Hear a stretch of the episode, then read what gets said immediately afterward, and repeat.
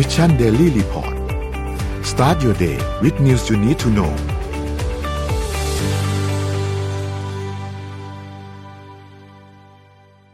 ได้เวลาพัฒนาทักษะใหม่ให้ประเทศไทย Mission to the Moon Reskill Thailand ต่อยอดความเชี่ยวชาญด้านสื่อออนไลน์ที่เข้าใจคนทำงาน สู่การเป็นผู้นำในการพัฒนาทักษะใหม่ กับ Mission Academy คอร์สพิเศษ โดยรวิทย์หานอุตสาหะอ้ำสุภกร และทีมงาน Mission to the Moon Media เตรียมรับชมการถ่ายทอดสด เปิดตัวโปรเจกต์ใหม่ ฟรี วันเสาร์ที่ 26 กุมภาพันธ์ 2022 เวลาหนึ่งทุ่มเป็นต้นไป ผ่านช่องทาง Facebook และ YouTube ติดตามรายละเอียดเพิ่มเติมได้ที่ mission to the moon co สวัสดีครับยินดีต้อนรับเข้าสู่ Mission Daily Report ประจำวันที่ 17 กุมภาพันธ์ 2565 นะครับ วันนี้คุณอยู่กับพวกเรา 3 คนตอน7โมงถึง8โมงเช้า สวัสดีพี่ปิ๊ก สวัสดีพี่แจ็คครับ สวัสดีคสวัสดีรันุ่นสวัสดีบพี่ปิ๊กครับ ครับผมวันนี้วันพฤหัสนะครับ หลังจากเมื่อวานนี้ทุกๆท่านหลาย ๆ ท่านน่าจะได้หยุดกันอืมพักผ่อนอยู่บ้าน ออกไปครับเที่ยวหรือออกไปไหนกันนะครับ วันนี้เรากลับมาอัปเดตเรื่องราวกันเหมือนเคยนะครับ ข่าวแน่น ๆ ครับ วันนี้เดี๋ยวไปเริ่มต้นกันที่ตัวเลขกันก่อนครับตัวเลขล่าสุดนะครับสำหรับการฉีดวัคซีนเราฉีดวัคซีนวันที่ 15 กุมภาพันธ์ไปได้ 3 0 0 0 0 0 โดสนะครับก็ถือว่า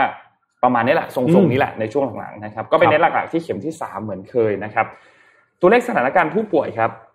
ตอนนี้รักษาอยู่ทั้งหมดเนี่ยเกือบเกือบหนึ่งแสนสี่หมื่นคนนะครับ ผู้ป่วยอาการหนัก699นะครับอืมใส่เครื่องช่วยหายใจ155รักษาหายประมาณ1,800นะครับติดเชื้อใหม่เนี่ย16,000นะครับ ซึ่งถ้ารวม ATK ด้วยเนี่ยก็ทะลุ20,000ไปแล้วนะครับครับและตัวเลขผู้เสียชีวิตตอนนี้ก็ไปอยู่ที่ 20 กว่าปลายๆด้วยนะครับ ตอนนี้กำลังมีข้อถกเถียงกันอยู่ว่า รักษาตัวแบบ home isolation เนี่ยถือเป็นผู้ป่วยในไหมอ่าแล้วถ้าเกิดว่าไม่ได้เป็นผู้ป่วยในเนี่ยจะไปเบิกเบิกค่ารัได้กไหมษาพยาบาลกับประกันที่เราทำไว้เนี่ยทำได้หรือเปล่าอะตอนนี้ก็ต้องรอดูกันว่าจะมีความชัดเจนอย่างไรออกมาอีกทีหนึ่งซึ่งนะฮะทำไมถึงไม่ชัดเจนตั้งแต่แรกเนาะจริงๆน่าจะชัดเจไม่นคืตั้องแต่แรกเกิดเรื่องเนี่ยเกิดจากที่ทางบริษัทประกันเนี่ย เขาไปออกหนังสือแจ้งยังโรงพยาบาลผู้สัญญา แล้วก็ตัวแทนประกันก่อนว่า เอ้ยโควิด เนี่ยมันรูปแบบการระบาดมันเปลี่ยนไปนะ อืมแล้วก็การรักษาตัวแบบ home isolation เนี่ย มันไม่ใช่การกักตัว เออมันไม่ใช่การรักษาแบบเป็นผู้ป่วยใน อันนี้คือทางฝั่งธุรเอ่อบริษัทเนี่ยเขาบอกก่อนอ๋อแต่ว่าทางกระทรวงสาธารณสุขก็ออกมาบอกว่า เอ้ยไม่ได้ เหมือนกันยังถืว่าเออเป็นการรักษาตัวณสถานพำนักของผู้ป่วยอ่า สถานพยาบาลณที่พำนักของผู้เพป่วยราะฉะนั้นก็ต้องสามารถที่จะเบิกได้อืมคือในมุมของกระทรวงสาธารณสุขบอกว่าเป็นผู้ป่วยในโอเคอ่าเพราะฉะนั้นต้องมาดูกันว่า จะมีความชัดเจนอย่างไร ไม่รู้ว่าสุดท้ายเข้าคออืปมพอีกหรือเปล่านะฮะนะฮะไปดูหนักจริงปีนี้ ปีนี้คอปพเจอเจอเจอหลายตัวหลายครับหลายหลายคดีคมรับรหลายคสุมดีมรสุมเยอะยังไม่ได้เรียกว่าคดีก็ไม่ได้เพราะเขาไม่ได้ผิดนะอืมอ่าใช่เออเราเรียกว่าคดีไม่ถูกเป็นเรื่องแล้วกันเขาเป็นบอกเรื่องว่าเออมีเรื่องกวนใจเยอะแล้วกันครับ ไปดูตัวเลขดัชนีตลาดหลักทรัพย์ของบ้านเรานะครับ อยู่ที่หนึ่งพันเจ็ดร้อยหนึ่งจุดสี่ห้าครับบวกขึ้นมาศูนย์จุดเก้าเก้าเปอร์เซ็นต์นะครับสำหรับเซ็ตนะครับตลาดหุ้นต่างประเทศครับดาวโจนส์ครับติดลบ 0.55%นะครับ NASDAQ ติดลบ 1.16% NYSE กับฟุตซี่นะครับติดลบทั้งคู่ที่ 0.32%นะครับและห่างเสียงบวก 1.49%ตัวเดียวในกระดานนี้นะครับครับราคาน้ำมันดิบครับ WTI ครับอยู่ที่ 93.98 บวกขึ้นมา 2.07%นะครับ Brent crude oil ครับบวกขึ้นมา 2.19%อยู่ที่ 95.32 นะครับ เวลามันบวกขึ้นมา 2%เนี่ยมันขึ้นมาประมาณ 2 ดอลลาร์นะครับแรงนะ2ดอลลาร์ก็ 60 บาทอืม60 บาท คิดภาพว่าน้ำมันดิบราคาแพงขึ้นทีหนึ่ง60 บาทนะครับ ราคาทองคำครับอยู่ที่ 1,863.70 นะครับ บวกขึ้นมา 0.40%ทองคำนี่ก็แรงเหมือนกันนะอืมทองคำนี่ก็ราคาขึ้นอย่างต่อเนื่องนะครับ หลังจากที่ช่วงทะลุพันแขึ้นมาเนี่ยนะครับ ก็ค่อนข้าง ทรงตัวดีเลยครับนะคริปโตเคอเรนซีครับบิตคอยครับอยู่ที่ประมาณ 43,000ถึง44,000ช่วงนี้นะครับแต่ว่าติดลบ 1.28 นะครับอีเทเรียมอยู่ที่ประมาณ 3,000ถึง3,200นะครับ Binance อยู่ที่ 426 นะครับ Solana 99.19 Cardano 1.07 และ Bitcoin 9.69 นะครับนี่คืออัปเดตตัวเลขทั้งหมดครับ ไปดูสแตทกันต่อครับพี่ปิ๊กอ่าวันนี้มามีสแตทมาฝากนะครับครับจากไม่ได้มาวันจันทร์ก็เอามาวันนี้แทน อะมาเลยครับดับ สแตทแรกของวันนี้นะครับ เป็นเรื่องของการ recover การจ้างงานในสหรัฐอเมริกานะครับ ว่ามีรัฐไหนบ้างที่อัตราการจ้างงานกลับมาเป็นปกติแล้วก่อนช่วงอ่า pandemic นะครับ ก็มีอยู่แค่สีเขียวนะครับ ก็คือหกรัฐเท่านั้นเองครับนะครับ นอกนั้นเนี่ยก็ยังเขาเรียกว่ายังยัง below อยู่นะครับอืมหกรัฐที่มีการจ้างงานกลับมาเป็น ใช้คำว่าศูนย์ถึงบวกสี่เปอร์เซ็นต์หมายความว่าศูนย์นี่คือเท่าเดิมนะครับ แล้วก็บวกประมาณสี่เปอร์เซ็นต์ก็มีอ่าไอโอวามอนทานานะครับยูทาห์อาริโซนาเท็กซัสแล้วก็จอร์เจียนะครับ ส่วนรัฐที่ยังเป็นสีแดงนะครับ คือมีการอัตราการจ้างงานน้อยกว่าเดิมเนี่ยประมาณห้าเปอร์เซ็นหรือมากกว่านั้นนะครับ ก็เป็นรัฐกลางๆเนาะเป็นพวกเวอร์มอนต์นิวของนิวยอร์กไม่กลางแล้วนะครับ แล้วก็อ่า ลุยเซียนามิชิแกน นอกนั้นกลางๆครับ คือสีส้มถึงสีเหลืองเนี่ยจะเป็นประมาณหนึ่งถึงสี่เปอร์เซ็นต์นะครับ อ่าต่อมาครับ อันนี้เป็นการสำรวจประชาชนในแต่ละประเทศของตัวเองนะครับ ว่าภายในสิบสองเดือนข้างหน้านี้เนี่ย ประชาชนกี่เปอร์เซ็นต์ของประเทศคิดว่าประเทศของตัวเองจะเข้าสู่เขาเรียกว่าสงครามโอ้โห นะครับหรือว่ามีความขัดแย้งถึงขั้นระดับยกระดับครับเป็นเป็นเรื่องของอะไรนะสงครามได้นะครับ อันดับหนึ่งนะครับสหรัฐอเมริกา 74เปอร์เซ็นตอืมนะครับอันดับสองก็คืออินเดียอันดับสามรัสเซียฝรั่งเศสโปแลนด์นะครับ แล้วก็น้อยลงคือสวีเดน 16เปอร์เซ็นตนะครับ ต่อมาครับอ่าที่สหรัฐอเมริกาจะมีนโยบายอย่างหนึ่งคือรัฐบาลเนี่ยจะสนับสนุนองค์กรใหญ่ ๆ ที่เป็นองค์กรเขาเรียกบริษัทของของชาติตัวเองนะครับครับมาดูกันว่าในปี 2021 เนี่ยมีองค์กร ไหนบ้างที่ได้รับการสนับสนุนทางการเงินจากภาครัฐนะครับ ก็มี Ford นะครับ มีเซนทีนซัมซุงเนี่ยซัมซุงเป็นซัมซุงที่เป็นไอ้นี่นะครับ เป็นเป็นเซียมที่เบสที่นู่นเป็นตัวแฟคทอรี่เขาเลยอืมสนับสนุนได้นะครับ เพราะว่าช่วยเรื่องการจ้างงานดิสนีย์นะครับดิสนีย์ได้570ล้านนะครับอ่า Oracle 240สูงสุดคือ Ford ครับธุรกิจรถยนต์1,294ล้านเหรียญสหรัฐนะครับ ต่อมาครับ อันนี้เราอยู่ในช่วงของ Winter Olympic เนาะ เขามีสถิติมาให้เห็นถึงผลกระทบจาก climate change นะครับว่าเขามีการคาดการณ์ครับว่าในแต่ละครั้งมีการจัด Winter Olympic เนี่ยมันจะมีเมืองที่เริ่มมีความพร้อมครับ ที่จะจัดได้ก็คือสภาพเมืองโอเค อากาศโอเค หิมะโอเคนะครับอืมในช่วงปี 1981 ถึง 2010 เนี่ย คือเส้นบนสุดเนี่ยเขาบอกมีถึง 43 เมืองนะครับ ที่เป็น reliable คือจัดได้แน่นอนไม่ต้องห่วงอืมนะครับ แต่พอมาดูคาดการณ์อีก 50 ปีข้างหน้าครับอ่า ประมาณ 30 ปีข้างหน้าก่อนนะครับ คือ 2041 ถึง 70 นะครับอ่าเริ่มลดลงนะครับ แล้วสุดท้ายเนี่ยดูถึงที่น่ากลัวสุดคือภายในปี 2071 ถึง 2100 ก็อีกประมาณสัก 50 ปีข้างหน้าพร้อมอืมจากวันนี้นะครับ อย่างน้อย 50 ปีขึ้นไปเนี่ยครับเหลือแค่ 5 เมืองในโลก อืมที่สามารถจัด Winter Olympic ได้แล้วต่อนี่ก็ให้เป็นเป็น low emission ก็จำนวนเท่าเดิมหรือว่าลดลงด้วยใช่ไหมครับพี่ปิ๊กใช่นะครับ นี่คือแปลว่าสิ่งที่คือน่ากลัวนะครับ climate change เนี่ยมันกระทบทุกวงการจริง ๆ นะครับ อืมอะต่อมาครับ อีกแง่มุมหนึ่งของ global warming นะครับ ก็คือทำให้เกิดการเขาเรียกว่าทำงาน outdoor เนี่ยชั่วโมงการทำงาน outdoor เนี่ยลดลงเพราะมันร้อนอ่าผมร้อนทำงานไม่ได้ครับนะครับเขาก็ไปสำรวจและคาดการณ์ว่าอ่าไม่ไม่คาดการณ์อะสำรวจเลยแหละนะครับ ในปี 2021 นะครับจำนวนชั่วโมงที่ลดลง อันสืบเนื่องมาจากการมีเจ้า global warming นะครับ อินเดียครับ ครับขออ่านขอตั้งใจอ่านก่อนนะ427ล้านชั่วโมง โอ้โห คือไม่รู้จะหารเป็นวันยังไงครับ420 กว่าล้านชั่วโมงครับที่คนทำงานนอกบ้านไม่ได้ แล้วอยู่ในว่างานหลาย ๆ งานต้องทำเอาดอนครับเช่นงานภาคเกษตรอ่านะครับ การเลี้ยงสัตว์นะครับ หรือว่าการไซต์ก่อสร้างครับนะครับพวกนี้เอาดอทั้งสิ้นนะครับ แล้วชั่วโมงการทำงานมันลดลงแปลว่าอะไรครับ แปลว่า การขยายตัวทางเศรษฐกิจลดลง ประชาชนมีรายได้น้อยลง นะครับ นี่คือผลกระทบที่น่ากลัวมากนะครับอะต่อมาครับอะเขามีการสำรวจกันเมื่อวันวาเลนไทน์นะครับนะครับสถิติย้อนหลังมาให้ดูนะครับเพราะว่าอ่าในวันนั้นเนี่ยในวันที่ 14 กุมภาพันธ์ใครยังโสดใครอ่าใครแต่งงานแล้วแล้วใครยังอ่าอยู่ในช่วงเขาเรียกว่า in relationship นะครับครับ ก็น่ารักน่ารักครับ ก็คือที่สหรัฐอเมริกานะครับ เส้นกับ UK นะครับ เส้นสีม่วง เยอะสุดนะครับ คือโสดอืมเพราะฉะนั้น ใครกำลังนั่นแหละ ไปที่สองประเทศนี้นะครับ จะมีมีอัตราความสำเร็จครับมีมี probability สูงอ่าอ่านะครับอ่าต่อมาครับ ข่าวดีของ Air Airbnb ครับ คือช่วงพันธมิกเราจะรู้ว่าเขารายได้ลดลงนะ แต่พอปี 2021 ที่จบไปไม่นานนี้เนี่ย รายได้ของ Airbnb กลับมาเกือบเท่าปี 2019 แล้วนะครับ ครับ ก็แปลว่าฟื้นแน่นอนนะครับ ก็น่าดีใจด้วย นะครับ แต่นี่เป็นของทั่วโลกนะครับ ไม่ไม่คใช่รับของไทยนะครับ อันสุดท้ายครับ อันนี้เป็นเรื่องของ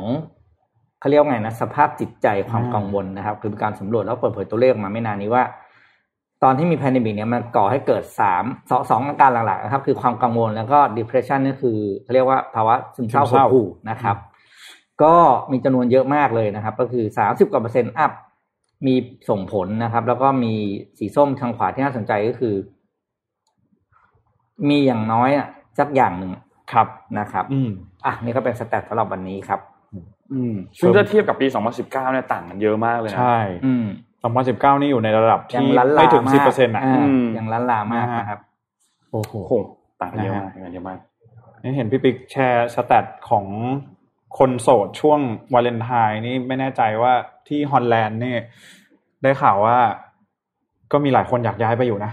ครับอืมที่ฮอลแลนด์นะฮะอืมก็ดูด้วยนะฮะว่าในช่วงนี้แต่ละประเทศที่จะหลายๆคนเนี่ยมองว่าจะเดินทางไปเนี่ยนะฮะมันมีเรื่องของสิ่งอะไรที่เกิดขึ้นบ้างนะฮะในช่วงนี้นะครับ อืมครับ เออเริ่มอยากไปเที่ยวแล้วอะญี่ปุ่น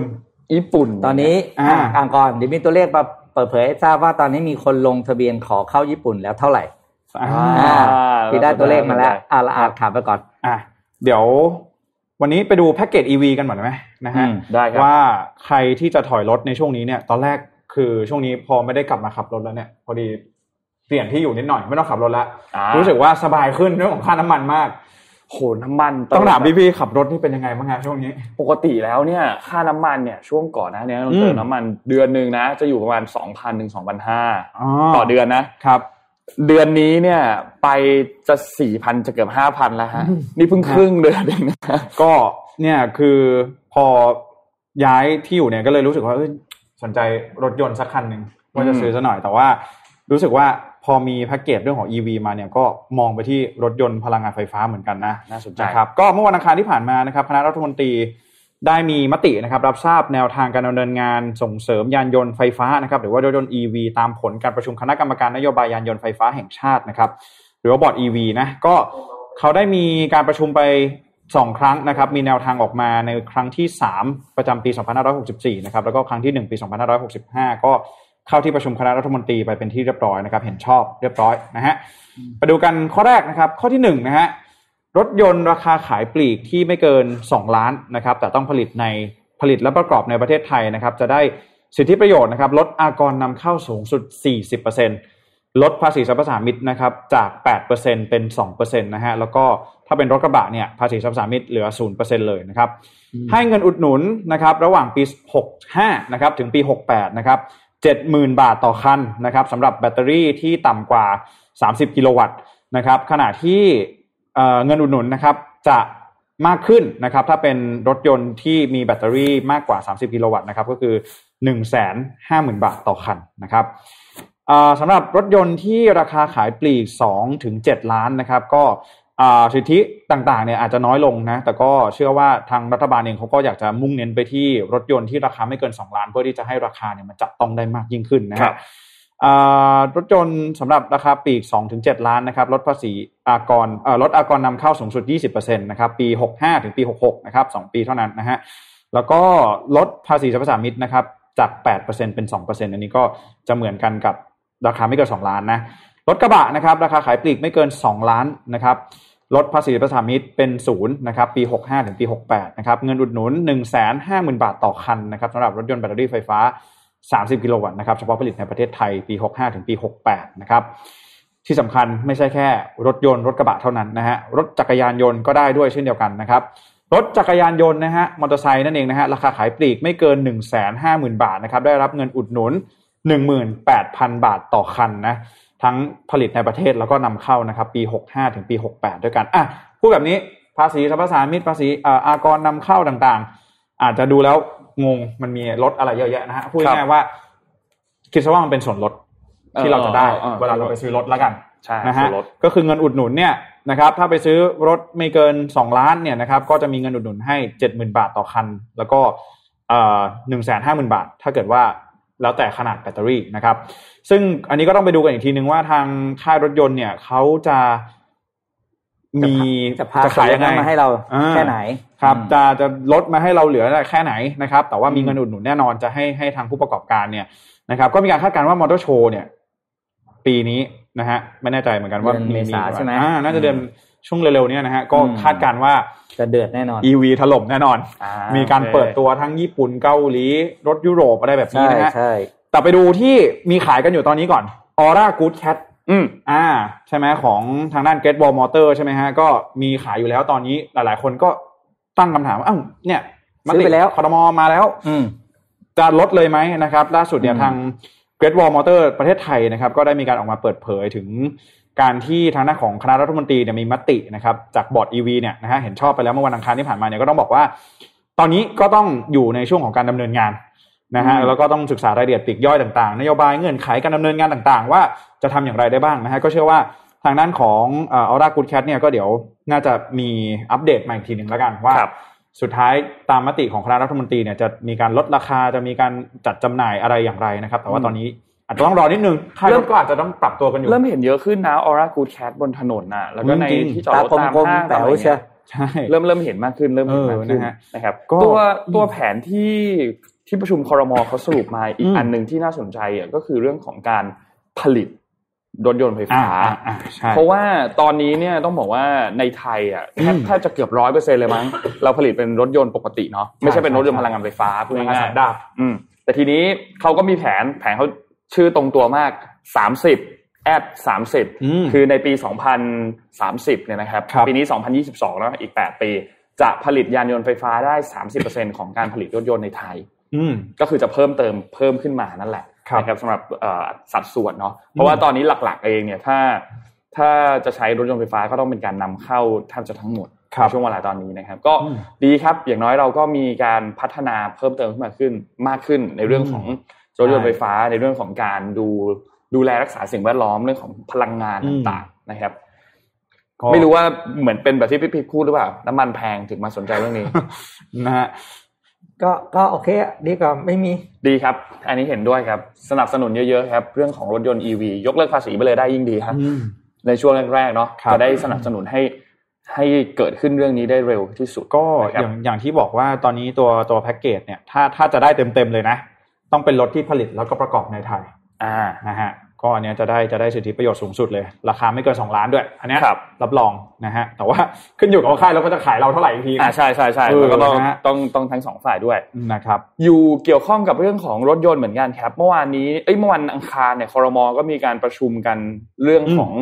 ภาษีสรรพสามิตเหมือนกันอืมนะครับ ก็ได้สรุปครับว่าที่ประชุมคอรมอเนี่ยเห็นชอบร่างกฎกระทรวงกำหนดพิกัด อัตราภาษีสรรพสามิตนะครับพูดง่ายๆก็คือมีการลดภาษีน้ำมันดีเซล ดีเซลนะ ดีเซลนะย้ำว่าดีเซลนะ ดีเซล ลิตรละสามบาทนะครับครับผมเป็นระยะเวลาจำนวนสามอืมเดือนนะครับ ก็จะมีผลตั้งแต่เดือนนี้ไปจนถึงวันที่ยี่สิบ20พฤษภาคมอืมนะครับ ก็มีการกำหนดครับ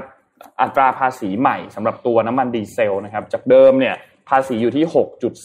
6.440 นะครับครับ ก็อันใหม่ก็จะลดมา 3 บาทเหลืออืม3.440 นะครับ อันนี้ก็ขึ้นอยู่กับตัวปริมาณกรรมฐานเนาะอืมว่าในแต่ละตัวเนี่ยมันมีเกินร้อยละ0.005 หรือว่าครับไม่เกินร้อยละ0.005 นะครับ ก็จะมีภาษีแต่อัตราที่ไม่เหมือนกันนะครับ รวมถึงตัวไบโอดีเซลด้วยนะครับอืมอันนี้ก็จะขึ้นอยู่กับตัวเมทิลเอสเตอร์ ตัวสูตรอ่าใช่อ่าตัวสูตรว่าจะเกินร้อยละสี่ไหมใช่หรือเกินหรือเกินร้อยละเจ็ดไหมนะครับ ก็ครัจะบมีอัตราภาษีใหม่ แต่ก็โดยรวมแล้วเนี่ยจะลดประมาณ3บาทอืมนะครับ โดยอัตราภาษีใหม่อันนี้เนี่ยก็จะมีผลอย่างที่บอกครับ ไปจนถึงวันที่ 20 พฤษภานะครับ แล้วหลังจากวันที่ 21 เป็นต้นไปเนี่ยก็จะกลับมาสู่ภาษีเดิมครับนะครับ ก็เป็นอีกแผนหนึ่งที่มาช่วยเหลือภาวะน้ำมันแพงอืมในช่วงนี้เราคิดว่าถ้าไปจนถึงเดือนนั้นแล้ว ราคาน้ำมันยังไม่คลี่คลายเนี่ยเขาอาจจะมีการ ต่อมาตรการหรือเปล่าอืมหรืออาจจะมีอะไรเพิ่มเติมเข้ามาเพื่อเยียวยาช่วยเหลือในช่วงเวลาตอนครันี้บที่น้ำมันมันราคาค่อนข้างแพงนะครับ แต่ว่านั่นแหละครับนี่เป็นทางฝั่งของดีเซลเนาะอืมทีนี้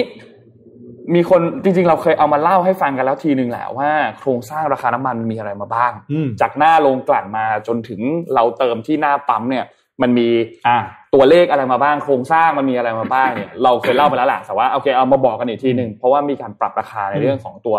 ภาษีนะครับทำให้มันลดลงประมาณ 3 บาทต่อลิตรเนี่ยนะครับ โอเค สมมุติราคาหน้าโรงกลั่นมาเลยแล้วกันอะราคาหน้าลงกลัดมาตัวเลขหนึ่งก่อนอืมมันจะมีบวกอะไรเพิ่มเติมขึ้นมาบ้างครับตัวแรกที่บวกก็คือภาษีสรรพสามิตเนาะอืมอ่า อันนี้ตามปกติอยู่แล้ว ขายของก็ขาต้ยของอะเก็บก็มีเก็บภาษี ซึ่งเขาไปลดหนักๆเนี่ยที่แถวๆเนี่ยแหละครับภาษีสรรพสามิตนะครับ แล้วก็จะมีอันหนึงคือภาษีท้องถิ่นครับ แล้วก็จะมีการหักเข้ากองทุนน้ำมันอืม หักเข้ากองทุนน้ำมันเนี่ยก็จะมีหักแล้วแต่เปอร์เซ็นต์แล้วแต่ตัเป็นวเปอร์เซ็นต์ใช่อ่าแต่ในช่วงเวลาตอนนี้ที่มีการลดในเรื่องของดีเซลลดตรึงราคาน้ำมันอะอืมก็จะหักจากการใช้กองทุนน้ำมันเนี่ยแหละ มามาช่วยชดเชยราคาตรงนี้นะครับ ต่อมาครับมีกองทุนอนุรักษ์พลังงานนะครับ ตัวนี้หักไม่เยอะมากอืมตัวนี้หักไม่เยอะมากนะครับ แล้วก็จะมีแวดครับนะครับเจ็ดเปอร์เซ็นขายส่งทั่วไปนะครับ มีค่าการตลาดครับอืม และสุดท้ายเนี่ยก็จะเป็นแวดของค่าการตลาดอีกรอบหนึ่งอืมแล้วโดนแวดซ้อนสองรอบนะครับครับโดนแวดขายส่งอันหนึ่งแล้วก็อืมโดนแวดของค่าการตลาดอีกอันหนึ่งจนมาถึงเป็นราคาปลีกที่ทุคกรับท่านซื้อซื้อเติมกันกันที่ปั๊มน้ำมันนั่นแหละนะครับ มันก็เป็นโครงสร้างที่เกิดขึ้นเนาะอืมอืมนะฮะเพราะฉะนั้นก็จะได้เข้าใจว่ามันอืมมีอะไรเกิดขึ้นบ้างและมันลดตรงไหนได้บ้างนะครับ อย่างตัวอืมเนี่ยที่คอรมอทำก็คือลดตรงที่ภาษีสรรพสามิตครับนะครับ คือกำลังกำลังคาดการณ์อยู่ว่า เรื่องของการลดภาษีสรรพสามิตราคาเอ่อของน้ำมันดีเซลใช่ไหมคาดว่าคณะเอ่อคณะรัฐมนตรีเนี่ยน่าจะรอในเรื่องของกองทุนน้ำมันเชื้อเพลิง ที่ตอนนี้เนี่ยกำลังดำเนินการในเรื่องของการกู้เงินอยู่อ๋อใช่นะใช่ฮะแล้วก็มีการคาดการณ์ว่าจะล่นระยะเวลามาให้ได้เร็วที่สุดเนี่ยคือในเดือนเมษายนนะครับ มันก็จะอาจจะเหลื่อมๆกันพอดี ก็ต้องรอดูว่าเอ่อกองทุนน้ำมันเชื้อเพลิงพอถึงเวลาช่วงนั้นเนี่ยจำเป็นจะต้องลด ตัวภาษีสรรพสามิตต่อไปไหมหรือสามารถใช้กองทุนน้ำมันเชื้อเพลิงได้ หรือจะใช้ควบคู่กันไปถ้าหากว่าราคามันยังอ่ายังไม่ปรับตัวดีขึ้นนะครับ อันนี้ก็ต้องจับตาดูกันอีกทีก็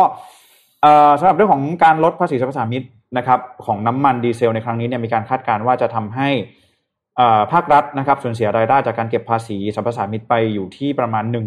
17,100 ล้านบาทนะครับเอ่อก็เป็นระยะเวลา 3 เดือนนะก็จะทำให้ มีผลต่อเรื่องของงบประมาณปี 2565 นะครับแต่ก็แน่นอนมันเป็นไปเพื่อช่วยเหลือเศรษฐกิจในภาพรวมนะครับ ก็เป็นเอ่อนโยบายที่รัฐบาลเองมีมาตรการออกมาช่วยเหลือนะครับ ประชาชนในช่วงที่ราคาน้ำมันดิบโลก ปรับตัวเพิ่มสูงขึ้นณขณะนี้นะครับอืมอืมเราไปอัปเดตเรื่องยูเครนรัสเซียกันหน่อยดีไหมฮะอะเพิ่มเติมกันนิดนึงครับว่าเป็นอย่างไรบ้างโอ้ยไม่รู้จะเชื่อใครแล้วตอนนี้ คือไม่ไม่รู้จะเชื่อใครจริงๆเลยนะนะฮะอะ เราเริ่มต้นจากข่าวนี้ก่อน เริ่มต้นคืออยู่ดีๆ ก็มีข่าวออกมาครับว่าทางด้านของรัสเซียเนี่ยจากอืมกระทรวงกลาโหมของรัสเซียนะครับ เปิดเผยบอกว่าทหารที่เอาไปประชิดบริเวณชายแดนของยูเครนเนี่ยอืมซ้อมรบกันเสร็จเรียบร้อยแล้วอืมซ้อมเรียบร้อยแล้ว และก็จะถอนกำลังทหารบางส่วนออกจากพื้นที่บริเวณตรงนี้ครับด้วยนะครับสำนักข่าวต่างประเทศเนี่ยมีการรายงานนะครับ ว่ากระทรวงกลาโหมรัสเซียเนี่ย ถอนทหารบางส่วนออกมาหลังจากซ้อมรบเสร็จเรียบร้อยแล้วนะครับ แล้วก็มีการรายงานออกมาตามสำนักข่าว Interflex ด้วยนะครับ ก็บอกว่าข้อมูลจากกระทรวงกลาโหมบอกว่าการซ้อมรบขนาดใหญ่ทั่วประเทศเนี่ยยังเดินทางต่อคือมยังคงซ้อมอยู่นะ ยังซ้อมอยู่ แต่พื้นที่บริเวณที่อยู่ตรงใกล้ชายแดนตรงนี้เนี่ย ไม่ว่าจะเป็นเขตทหารทางใต้ เขตทหารทางตะวันตกเนี่ย ฝึกซ้อมเสร็จแล้ว แล้วก็จะเดินทางกลับมาเข้าสู่ที่ฐานทัพนะครับครับแต่ ทางด้านของสำนักข่าว RIA เนี่ยก็มีการเผยแพร่วิดีโอขึ้นมาอันนึง ซึ่งวิดีโอนี้ก็จัดทำโดยกระทรวงกลาโหมนั่นแหละอืมก็เห็นภาพรถถัง เห็นภาพรถหุ้มเกราะเดินทางลำเลียงกลับมาที่ฐานทัพโดยรถไฟเหมือนกัน มีอืมภาพไปอยู่นั้นตรงนั้นเกิดขึ้นเหมือนกันนะครับ แล้วก็ตอนนี้ก็กำลังลำเลียงทุกอย่างกลับขึ้นไปอยู่ แต่ที่น่าสงสัยคือทางด้านของอังกฤษครับครับ อังกฤษบอกว่ารัฐมนตรีต่างประเทศของอังกฤษเนี่ยก็บอกว่าก็ยังไม่ไว้วางใจอยู่ดี ครับจนกว่าจะมีการถอนกำลังแบบเต็มรูปแบบอืมนะครับทางด้านของคุณลิสทรัสเนี่ยนะครับเขาเป็นรัฐมนตรีต่างประเทศอังกฤษเนี่ยก็ออกมาเปิดเผยความคิดเห็นบอกว่าอังกฤษเองเนี่ยต้องเห็นการถอนกำลังแบบเต็มรูปแบบก่อนอืมถึงจะเชื่อได้ว่ารัสเซียเนี่ยไม่มีแผนที่จะบุกยูเครนจริง ๆนะครับ ทีนี้คนก็เอาโอเคอย่างน้อยมันก็คลี่คลายลงคลี่คลายลงนาโตออกมานาโตออกมาบอกว่ารัสเซียเนี่ยที่บอกว่ากำลังถอน ทหารออกจากพื้นที่ชายแดนดังกล่าวเนี่ยครับนาโตบอกว่าเฮ้ยไม่จริง อืมไม่ได้ถอนเพิ่มด้วยนาโตบอกไม่ได้ถอนรัสเซียยังคงเพิ่มกำลังทหารตามแนวชายแดนของยูเครนอย่างต่อครับเนื่องนี่คือที่นาโตบอกนะครับทางด้านของผู้นำชาติตะวันตกหลายรายเนี่ยก็ออกมาบอกบอกว่าเขายังไม่เห็นหลักฐานการถอนนะอืมยังไม่เห็นหลักฐานการถอนกำลังของทหารรัสเซียตามที่โฆษกของกระทรวงกลาโหมเนี่ยได้บอกไว้ครับรัสเซียเองจบภารกิจการซ้อมรบ ถอนกำลังออกมาตามที่กระทรวงกลาโหม บอกหรือเปล่าไม่รู้ไม่มีหลักฐานอืมมีเหมีแค่คำพูดของทางด้านของโฆษกแล้วก็มีภาพวิดีโอที่เราเห็นกันนะครับทำให้สุดท้ายแล้วก็ยังไม่เชื่ออยู่ดีนะครับ คุณเยนส์ สโตเลสโตลเทนเบิร์กนะครับ เป็นเลขาธิการของนาโตนะครับก็ให้สัมภาษณ์ในกรุงบรัสเซลส์เนี่ยก่อนจะมีการประชุมนาโตเนี่ยเขาก็บอกว่า จนถึงตอนนี้เนี่ยเขาก็ยังไม่ได้รับรายงานในเรื่องของว่ารัสเซียเนี่ยมีการถอนกำลัง และตรงกันข้ามเหมือนจะมีการ เพิ่มด้วยครับการที่มีการเคลื่อนย้ายกองกำลังไปกองกำลังมาเนี่ยนะครับวิดีโอดังกล่าวที่ออกมาเนี่ยมันยืนยันอะไรไม่ได้อืมมันยืนยันไม่ได้ว่ามีการถอนจริง ๆนะครับ แล้วก็ยืนยันว่าชาติพันธมิตรนาโตเนี่ยมีความพร้อมที่จะปะทะกับรัสเซีย ถ้าหากว่ามีการบุกขึ้นมาจริง ๆ ด้วยอืมนะครับบริสจอนสันเองก็ให้สัมภาษณ์ผ่านทาง Sky News ครับในวันพุธที่ผ่านมาบอกว่ารัสเซียเนี่ยมีความพยายามในการส่งสัญญาณสร้างความสับสนให้กับอืมชาติตะวันตก นะครับเราเห็นสัญญาณเชิงบวกบางอย่าง เช่น การบอกว่าการถอนกำลังบางส่วนจากพื้นที่ แต่ในขณะเดียวกันข่าวกรองของประเทศเราก็บอกว่าครับมีการสร้างโรงพยาบาลสนามใกล้ๆกับพรมแดนด้วยเอาก็คือเตรียมพร้อมถ้าหากอ่าฮะว่ามีการประทะกันเกิดขึ้นครับนะครับ ซึ่งก็เป็นการบ่งชี้ถึงความพร้อมในการบุกของรัสเซียอืมในด้านหนึ่งด้วยนะครับ ซึ่งมีอันหนึ่งที่น่าสนใจมาก คือรัสเซียเนี่ยมีกองกำลังมากกว่า 1 5 0 0 0 0นายนะครับที่โอบล้อมพื้นที่ชายแดนบริเวณที่ติดกับยูเครน ติดกับเบลารุสตรงนี้นะครับ เพราะฉะนั้นยังมีความเป็นไปได้อยู่ที่จะมีการบุกเกิดขึ้น อันนี้โจไบเดนพูดครับนะครับ ทีนี้เราก็เลยไม่รู้เลยว่าสถานการณ์ตอนนี้เนี่ยมันมันมันเป็นยังไงต่ออมเพราะว่าถ้าเราดูจากภาพผู้นำหลาย ๆ ผู้นำไม่ว่าจะเป็นบริสจอนสันเป็นโจไบเดนก็ยังไม่ค่อยไว้ใจรัสเซียเท่าไหร่ครับเพราะว่าสิ่งที่ เราเห็นเนี่ยก็ยังไม่ไม่ได้บอกมาชัดเจนเนาะว่าจะมีการถอนกำลังออกมาจากรัสเซียนะครับซึ่งนาโตเองก็บอกว่า no sign of Russia de-escalation ก็คือไม่มีสัญญาณอะไรเลย ที่จะที่จะแบบถอยลงมาไม่มีอืมไม่มีไม่ได้มีสัญญาณอะไรเลยนะครับเพราะฉะนั้นหลังจากนี้ก็ยังต้องติดตามอย่างใกล้ชิดมากๆนะครับว่าจะเป็นอย่างไรอืมนะครับนะฮะโหระดับ Official แบบว่า High Ranking ระระดับสูงๆนี่ออกมาบอกตรงกันหมดเลยนะอ่าก็อยู่ใช่ที่ฝั่งนาโตแอนโทนีเบลงกิน คุณโจสโตเรนเบิร์กที่เป็นเลขาธิการนาโตนะแล้วก็ทางด้านของสหราชอาณาจักรเองนะครับ ก็ออกมาบอกว่าไม่นะอย่างไม่ได้ถอนนะอย่างอย่างนะครับอ๋อแล้วอีกอันหนึงลืมเลยคือจำที่เยอรมันจำได้อืมใช่ไหมครับ ที่ทางด้านของนายนายกรัฐมนตรีคนใหม่คุณโอลาฟโชเนี่ยของเยอรมนีเนี่ยเขาครับเดินทางไปที่ยูเครนก่อนเนาะอืมแล้วเขาก็เดินทางมาที่ทางด้านรัสเซียต่อเพื่อพบกับวลาดิเมียร์ปูตินนะครับ ก็วันที่ 15 ที่ผ่านมาเนี่ยก็มีการแถลงข่าวร่วมกันทั้งคู่พูดคุยกันประมาณ 4 ชั่วโมงนะครับ ถึงสถานการณ์บริเวณชายแดนเนี่ยนะครับ แต่สุดท้ายก็ยังหาทางออกไม่ได้อืมนะครับพูดคุยกันแล้วนะครับ ก็มีการเสนอข้อเสนอคือก็ภาพเดียวกันกับตอนที่คุยกับเอมมานูเอลมาครงเลยครับ โต๊ะตัวเดียวกันระยะห่างยาวเดียวกันแบบเดียวกันเลยคือนั่งอ่ากันห่างกันมากๆเนี่ยนะครับ แต่สุดท้ายก็ยังก็ยังไม่สำเร็จอืมนะครับทางด้านของปูตินเนี่ยบอกว่าเขาได้รับแจ้งออกมา จากชาติตะวันตกบอกว่า จะยังไม่ให้ยูเครนเนี่ยเข้าร่วมกับนาโตในอนาคตอันใกล้นี้แน่นอนนะครับ ซึ่งเขาก็รู้สึกว่าเขาก็ไม่ไว้ใจเหมือนกันอะครับทางด้านของรัสเซียก็ไม่ไว้ใจคำพูดอันนี้เหมือนกันนะครับ แล้วก็ยืนยันว่าต้องทำให้เรื่องนี้เนี่ยมันชัดเจน และหวังว่าอีกฝ่ายก็จะรู้ว่าอืมทางรัสเซียเนี่ยกังวลมากแค่ไหน แล้วก็จัดการเรื่องนี้กันอย่างจริงจังนะครับ ก็ยังไม่จบครับยังไม่รู้ครับ ยังไม่รู้ว่าสุดท้ายแล้วจะเป็นอย่างไรกันต่อนะครับ ยังไงก็ตามรัสเซียความ ข้อเรียกร้องของรัสเซียเนี่ยก็คือต้องการจะให้ชาติตะวันตกเนี่ยออกมายืนยันการันตีเลยว่า จะไม่รับยูเครนเข้าร่วมนาโตเป็นอันขาดอืมนะครับ ซึ่งพอข้อเรียกร้องอันนี้ออกมาจากรัสเซียเนี่ยฝั่งของสหรัฐฝั่งของชาติพันธมิตรเองก็ก็รับปากไม่ได้เหมือนกัน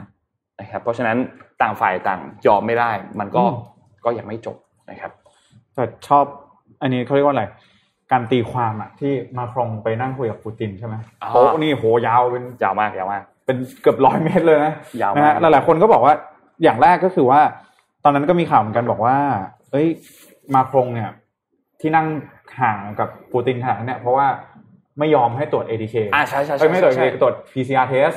กลัวว่าจะเอา DNA เอา DNA ไปไปทำอะไรหรือเปล่านะแล้วก็เขาบอกว่าการนั่ง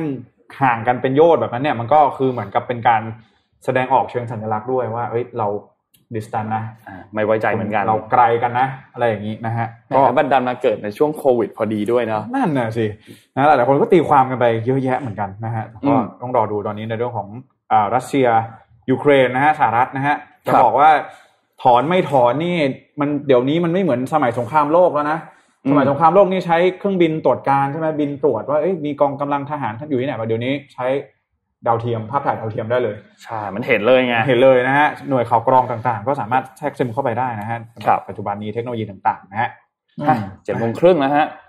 พี่ปิ๊กเหรออ่าไปเจ็ดโมงเลยเจ็ดครัโมบงครึ่งสักหน่อยดีไหมฮะอ่าได้ครับ วันนี้มีตอนแรกจะกล่าวว่าจะอ่านข่าวของโพเลตันก่อน อืมให้ให้ให้ให้ให้เป็นการปูพื้น ขอขับ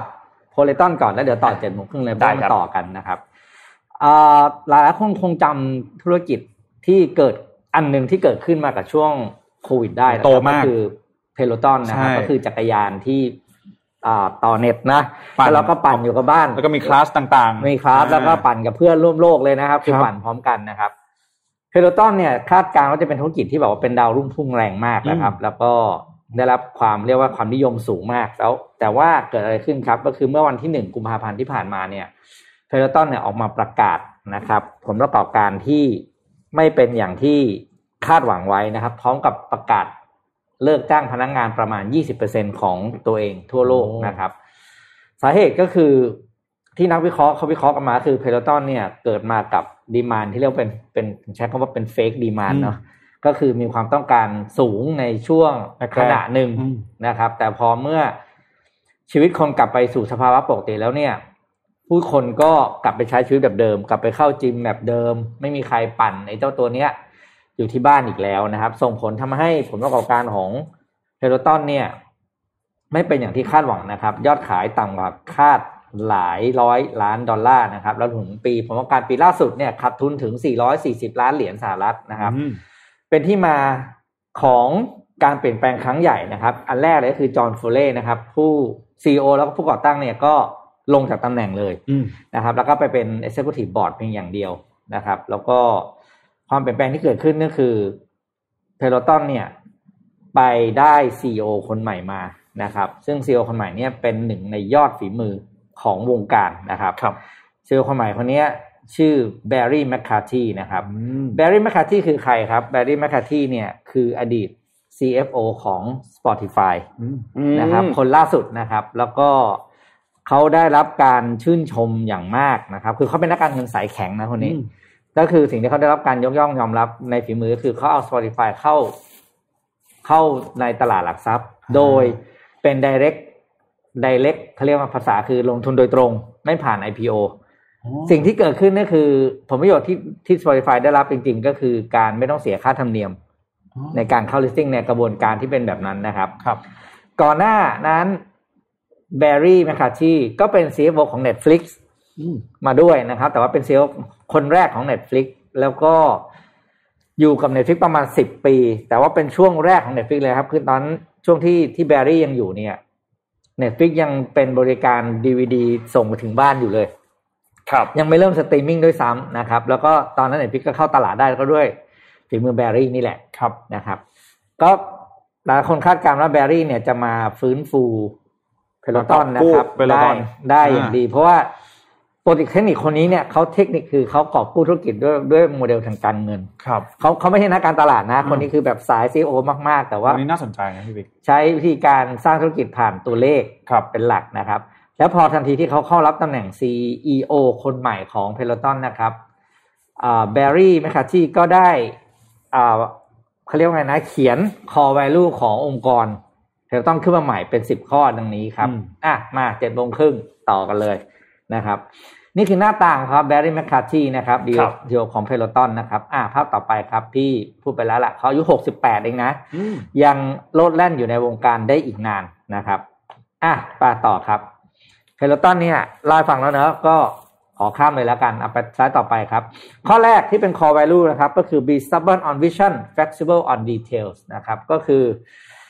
ถ้าองค์กรเรามี วิสัยทัศน์ยังไงให้ยึดตรงนี้ไว้ให้ดีนะครับ แต่ว่ากระบวนการหรือแนวทางในการที่ทำให้เรา complete vision กับ mission นั้นเนี่ยเราปรับปรับเปลี่ยนได้นะครับ เพราะยึดมั่นที่เป้าหมายนะครับ แต่ว่าคล่องแคล่วอ่อนโยนที่วิธีการนะครับ ข้อ2ครับ fast is as slow as we go นะครับ ก็คือทำงานในจังหวะของเรานะครับ ไม่เร่งไม่ช้านะครับ คือทุกคนต้องรู้จังหวะของกันและกันนะครับ ในทีม ข้อ3ครับ ผมพี่ชอบข้อนี้ intuition drive testing data driven decision making อ๋อ data drive decision making นะครับ ก็คือสัญชาตญาณเป็นตัวบอกให้เราออกมาทดสอบอะไรบางอย่าง แต่ข้อมูลต่างหากที่เป็นตัวช่วยในการตัดสินใจ ก็คือไม่มีการมั่วนะครับคือไม่มั่วไม่มั่วตามสไตล์นักการเงินนะครับทำงานทุกอย่างต้องมีตัวเลขประกอบนะครับ ข้อสี่ครับ your comfort zone is your own worst enemy อันนี้เป็นสิ่งที่ตัวแบร์รี่เขาบอกเลยว่าเป็นข้อที่เขาให้ความสำคัญที่สุด นะครับเขาบอกว่าที่ Peloton มาถึงวันนี้ได้แล้วกลายเป็นอย่างนี้ได้เนี่ยเพราะว่าทุกคนอยู่ใน comfort zone ตอนนี้คุณดังมากคุณประสบความสำเร็จมากทุกคนก็หลั่นล้าไม่ไม่มีความอ่าไม่มีไม่มีใคร aware ว่าวันหนึ่งเนี่ยไอ้ demand ที่มาจาก pandemic เนี่ยมันจะสิ้นสุดลง แล้วถ้าถึงวันนั้นเนี่ยเพลตันจะรับมืออย่างไร นี่แหละคือบทเรียนเขาบอกว่าข้อนี้คือสิ่งที่เขาจะให้ความสำคัญที่สุดกับทุกคนในองค์กรนะครับ ข้อ 5 ครับ talent des, des talent density is foundational ก็คือเราจะเป็นศูนย์รวมคนเก่งเนาะเราจะดูดคนเก่งทุกคนมาอยู่รวมกัน เพราะว่ามันมันมันเป็นความ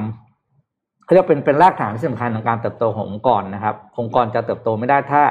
คนไม่เก่ง ซึ่งอันเนี้ยนักวิเคราะห์ก็บอกเป็นการส่งสัญญาณเลยนะ ว่าถ้าคนที่ตอนนี้เราต้องคนไหนยัง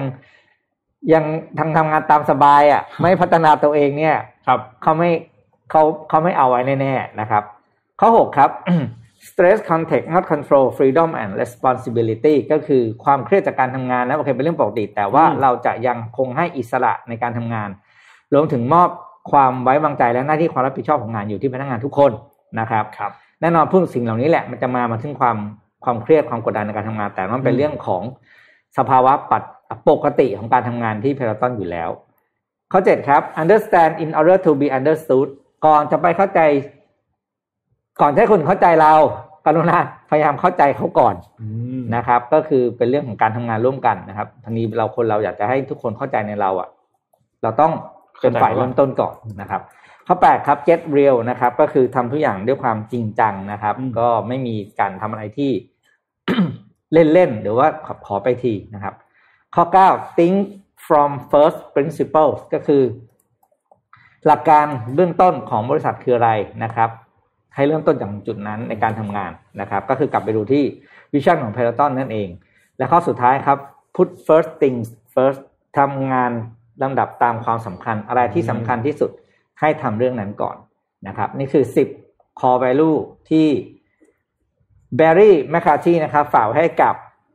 คนที่ทำงานที่ Peloton ทุกคนนะครับอะชอบมากเราเจ็ดโมงครึ่งวันนี้ครับ อืมไม่แน่ใจว่าที่อเมซอนจะมาเข้ามาซื้อไนกี้แล้วเข้ามาซื้อนะตอนแรเนี่กย แล้วก็ไม่ซื้อเพราะผมประกอบการไม่ดีก็เลยไม่ซื้อไงอืมอ๋อ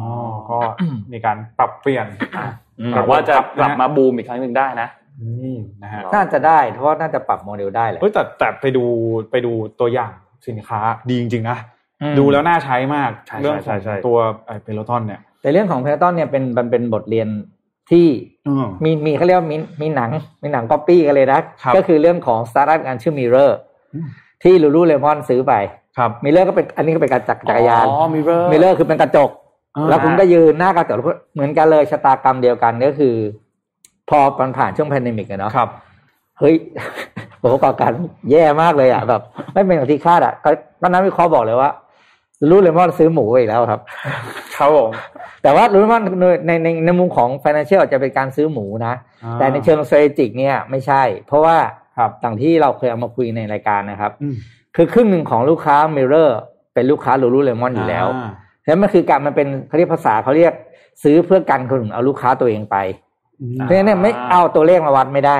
เป็น customer acquisition อย่างงี้ไหมเออคือซื้อมาแล้วกันเพื่อไม่ให้เดี๋ยวกลายว่าลูกค้าตรงนี้อ่าไปซื้อยี่ห้ออื่นแล้วคราวนี้ก็คือเสียไปเลยไงอ่าอ่านะครับ อันนี้ก็ว่ากันไม่ได้อืมแต่ว่าผลประกอบการก็ไม่เคยหลอกใครเหมือนกันนะครับ ครับ แต่ซื้อหมูบ้านเราแพงนะอ่าแพงครับ ถึงถึงจะถูกลงแล้วแต่ก็ยังไม่ไม่ไม่อยู่ที่จุดเดิมเขาบอกนะว่าที่ราคามันลงช่วงนี้เนี่ยมันเป็นการระบายสต็อกแช่แข็งออก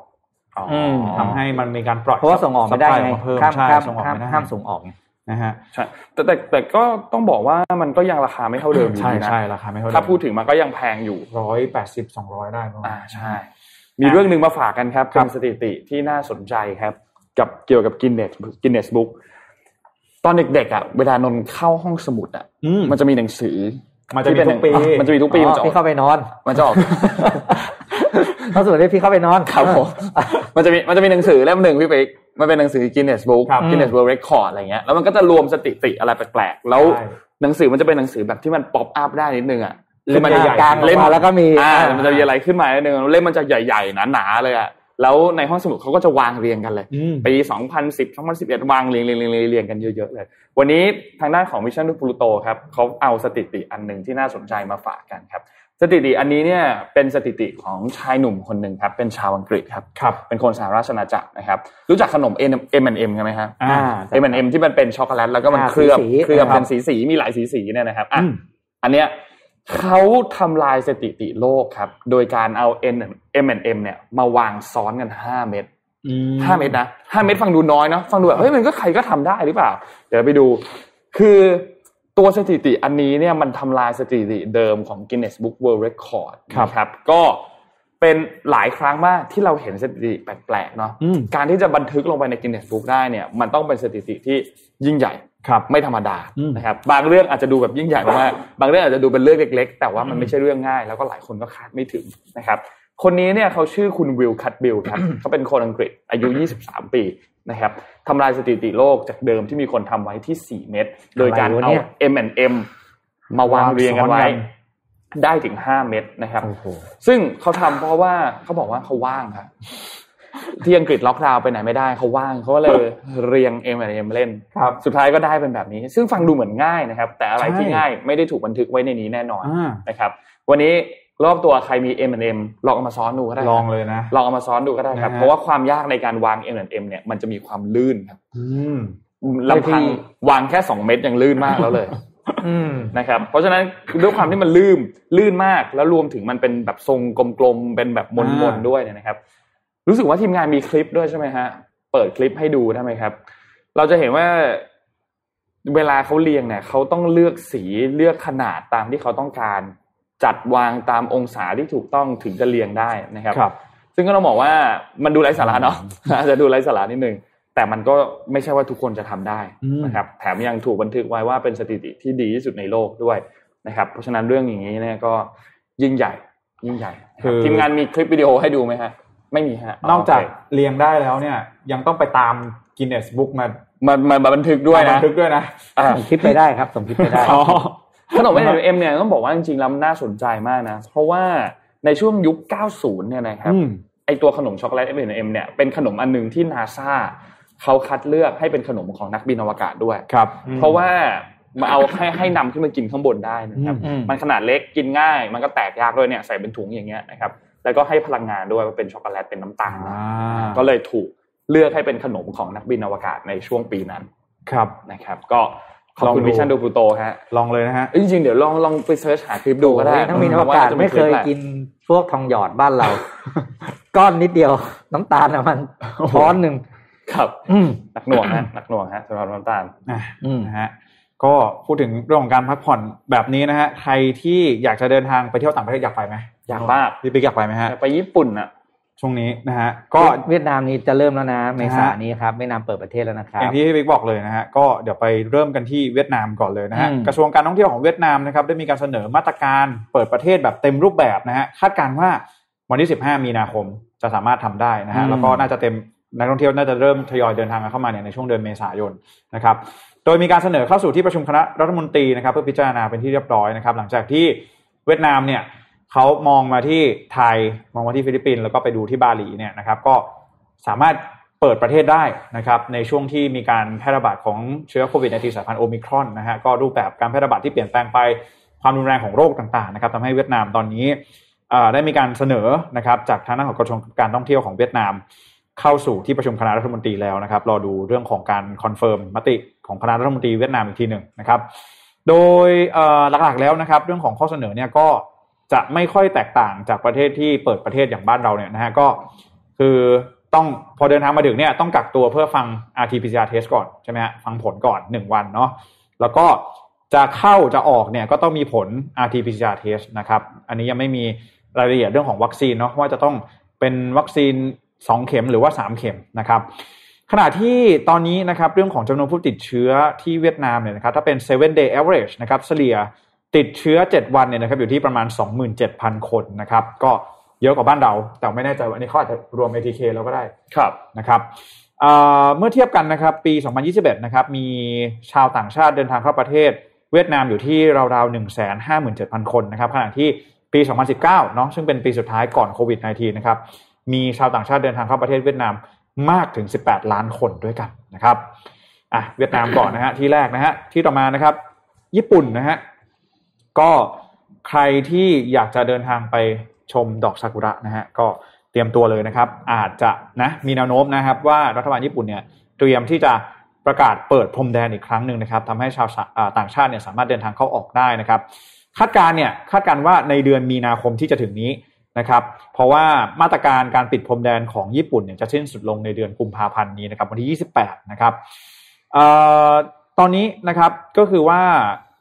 การเปิดพรมแดนในครั้งนี้นะครับก็จะตรงกับอย่างที่ผมบอกไปเนาะเรื่องของดอกซากุระนะครับกำลังจะบานพอดีนะครับโดยในช่วงนี้นะครับในช่วงที่ดอกซากุระบานเนี่ยนะครับในปี 2019 เนี่ยแค่ช่วงนี้เท่านั้นนะฮะเดือนหนึ่งกว่าเดือนกว่าเนี่ยนะฮะมีนักท่องเที่ยวเดินทางเข้ามาเนี่ยมากถึง 3 ล้านคนด้วยกันเพื่อที่จะเข้ามาชมดอกซากุระนะครับ การเปิดประเทศในครั้งนี้นะครับ ก็ต้องบอกก่อนว่ายังไม่ชัวร์ว่าจะยังคงการกักตัวไว้หรือไม่นะครับ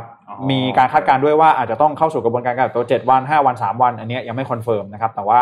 ต้องรอดูอีกทีหนึ่งว่าทางรัฐบาลญี่ปุ่นเนี่ยเขาจะกำหนดให้มีการกักตัวเนี่ยเป็นระยะเวลากี่วันนะครับก็แน่นอนที่เหลือก็เป็นเรื่องของ RT-PCR test นะครับภายใน72ชั่วโมงก่อนเดินทางนะครับ แล้วก็นั่นแหละเรื่องของการกักตัวก็ต้องรอดูว่า จะมีความชัดเจนอย่างไรนะครับรัฐมนตรีฟูมิโอคิชิดะนะครับก็ระบุว่ารัฐบาลนะครับก็เตรียมที่จะรวบรวมข้อมูลนะครับในทุกๆด้านไม่ว่าจะเป็นรูปแบบการแพร่กระจายของเชื้อนะครับรูปแบบของอาการการล้มป่วยนะครับจากเชื้อโควิด -19 สายพันธุ์โอมิครอนทั้งในแล้วก็นอกประเทศเนี่ยมาพิจารณานะครับในเรื่องอในการออกมาตรการเปิดพรมแดนในครั้งนี้นะครับ seven day average นะครับจำนวนผู้ติดเชื้อเฉลี่ย 7 วันของญี่ปุ่นนะครับอยู่ที่ราวๆ 83,000 คนต่อวันนะครับ เห็นพี่ปิ๊กมีตัวเลขของคนที่ลงทะเบียนเดินทางเข้าญี่ปุ่นแล้วใช่ไหมอ่าสี่แสนคนครับลงทะเบียนขอเข้าประเทศแล้วตอนนี้สี่แสนคนสี่แสนคน อ่านักคาดว่าภายในสัปดาห์แรกเนี่ย ก็คงจะเที่ยวกันน่าดูนะครับอืมก็เราก็จะเดินทางออกจากกรุงเทพมหานคร International Bank Airport ครับไปถึงญี่ปุ่นกันแล้วนะฮะ ถ้าเกิดว่าหลังจากนี้นะฮะ เวลาเราเดินทาง departure เลยเนี่ย บนบนบน boarding pass เราก็จะเปลี่ยนด้วยไหมฮะ อืมเป็นไปได้ไม่คิดว่าไม่นะคิดว่าไม่นะฮะก็อยู่ที่งงกันใหญ่ ตอนตอนไปกรอกอะไรเงี้ยใช่ไหมใช่ฮะเมืองต้นทางอยู่ที่ไหน กรุงเทพอะไรเงี้ยคือต่างชาติเนี้ยจะไม่เข้าใจอะไปดูเรื่องข่าวเรื่องของราคา ราคาบ้านแล้วก็ดอกเบี้ยบ้านกันนะครับเป็นผลมาจากช่วงพันธมิตที่ผ่านมานะครับอสองปีที่ผ่านมาอย่างที่เรารู้กันว่า ทุกประเทศเนี่ยก็มีการอัดฉีดเงินเข้ามาเพื่อช่วยเหลือเรื่องของเศรษฐกิจของประชาชนของตัวเองเนื่องจากเจ้าตัวเรื่องของโควิดนะครับพอเงินมาถูกอัดฉีดเข้ามาในระบบมากๆเนี่ยสิ่งที่เกิดขึ้นตามมาเลยทันทีนะครับ ก็คือราคาบ้านขึ้นครับเพราะว่าพอคือมันเป็นนกลไกอยู่แล้วพอเงินเยอะๆปุ๊บเนี่ยราคา property มันขึ้น เพราะคนมีเงินในมือก็ต้องหาที่ใช้ครับ แล้วเสร็จก็ราคาบ้านก็ขึ้นไปรอนะครับ โดยการสำรวจเนี่ยนะครับ 25 ประเทศหลัก ๆ ทั่วโลกนะครับ ราคาบ้านเนี่ย ขยับขึ้นไปเนี่ย13เปอร์เซ็นต่อปีคือเยอะมากนะครับ คือราคา property ขึ้น 13เปอร์เซ็นเนี่ยเพราะ property มันไม่ใช่หลักร้อยอะคือบ้านหลังนึงเป็นล้านใช่ไหมขึ้นทีสิบสามนี่คือแสนกว่าบาทนะครับถูกเทียบแบบตัวเลขกลมๆเนาะนั้นแน่นอนครับ พอ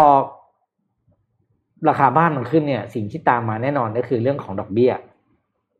นะครับ พอดอกเบี้ยมันขึ้นปุ๊บเนี่ย มันก็จะขึ้นเลยเนาะนี่อย่างดูอย่างชัดที่ที่ชัดแรกที่ขึ้นมานะครับ ก็คือ ตอนนี้กลายเป็นว่าราคาบ้านมันแซงหน้ารายได้ที่ขึ้นครับนะครับอย่างในประเทศหลักๆอย่างที่คนอยากไปอยู่เยอะเนาะแคนาดานิวซีแลนด์ออสเตรเลียสหรัฐอเมริกาเนี่ยนะครับเพราะอย่างแคนาดาเนี่ยอันบนสุดเลยแคนาดากับนิวซีแลนด์สองอันบนสุดราคาบ้านแซงราคาอ่าแซงรายได้ที่เพิ่มขึ้นเนี่ยสามถึงสี่เท่าแบบว่าคุณซื้อบ้านที่นั่นเนี่ย คุณก็ถ้าพูดจริงคุณก็ผ่อนไม่ไหวหรอกครับนะครับ แล้วที่สำคัญสุดท้ายโครงสร้างเศรษฐกิจมันจะผิดเพี้ยนไปหมดก็คือ คนที่มีรายได้เยอะคนที่รวยอยู่แล้วก็จะก็เท่านั้นแหละถึงคนที่ซื้อบ้านได้นะครับ แล้วคนที่เป็นรายได้น้อยเนี่ยก็จะไม่สามารถซื้อซื้อบ้านได้นะครับอะไปดูดอกเบี้ยครับ อีกชาร์ตอีกชาร์ตหนึ่งนี่คืออ่าไม่ใช่ดอกเบี้ยอันนี้คือเป็นปริมาณของหนี้ครัวเรือนนี่นี่นะหนี้หนี้ครัวเรือนที่ อยู่ในระบบนะครับ ในอัตราที่เพิ่มขึ้นนะครับ จีนนำโด่งนะครับหนี่ครัวเรือนเพิ่มขึ้น 14เปอร์เซ็นตนะครับ หมายถึงว่าในบ้านจากเดิมมีหนี้อยู่ร้อยหนึ่งวันนี้กลายเป็นร้อยสิบสี่นะครับนิวซีแลนด์เยอรมันฝรั่งเศสไล่ๆตามกันมา ก็เป็นอีกภาพหนึ่งที่เห็นว่าจีนเนี่ยเป็นประเทศที่หนึ่งเป็นหนึ่งในประเทศที่ราคาบ้านขึ้นสูงมาก แล้วก็มีความไม่แน่นอนเรื่องธุรกิจอสังหานะครับ แถมอัตราหนี้ครัวเรือนก็ยังสูงอีก พอมิตรเอาเรามิติต่างๆ เหล่านี้มารวมกันนะครับ มันจะบอกให้เห็นถึงความอ่อนไหวและเปราะบางทางเศรษฐกิจ โดยเฉพาะของประเทศจีนนะครับ ซึ่งเป็นที่จับตามองของโลกอย่างมากว่า ปีนี้เนี่ยจีนจะผ่านวิกฤตการณ์เรื่องของอวงการอสังหาได้หรือเปล่านะครับ เพราะถ้าเอาไม่อยู่จริง ๆ เนี่ย อสังหาจีนล้มเนี่ย มันเรื่องใหญ่มากนะครับ เพราะมันเป็นอุตสาหกรรมที่จ้างงานเยอะมี supply chain เยอะมากมีธุรกิจที่เกี่ยวข้อง นับไม่ถ้วนนะครับ ก็เป็นอีกหนึ่งเรื่องที่น่าห่วงโอ้ยทำไมโลกเรามีเรื่องน่าห่วงเยอะขนาดนี้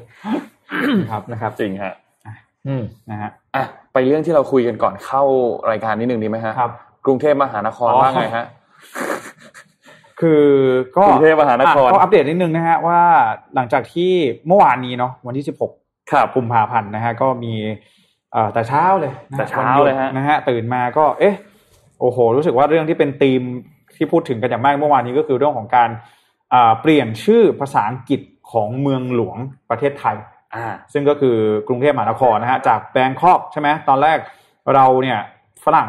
ต่างประเทศภาษาอังกฤษเราใช้คำว่าแบงคอก Bangkok ว่ากรุงเทพมหานครใช่ไหมฮะก็เปลี่ยนเป็นกรุงเทพมหานครแบบทับศัพท์นะฮะกรุงเทพมหานครเลยฮะ Bangkok เอาไว้ด้วยนะครับ ก็เป็นการเปลี่ยนโดยอ่าราชบัณฑิตยสถานนะครับ คือใช่จริงๆแล้วต้องบอกว่า ราชบัณฑิตเนี่ยเขามีอำนาจตามกฎหมายในการที่จะบัญญัติศัพท์ใช่ไหมอืมทุกคำเลยนะไม่จะเป็นเมตาเวิร์สคำอะไรก็ตามแต่ที่เราเคยอ่านข่าวกันมาเนี่ย แล้วพอเขามีมติเสร็จปุ๊บเขาจะยื่นเข้าไปที่ครมครมครมก็จะบอกว่าเห็นชอบหรือไม่เห็นชอบรับหลักการไหมนะครับตามที่ได้มีเสนอก็เอ่อ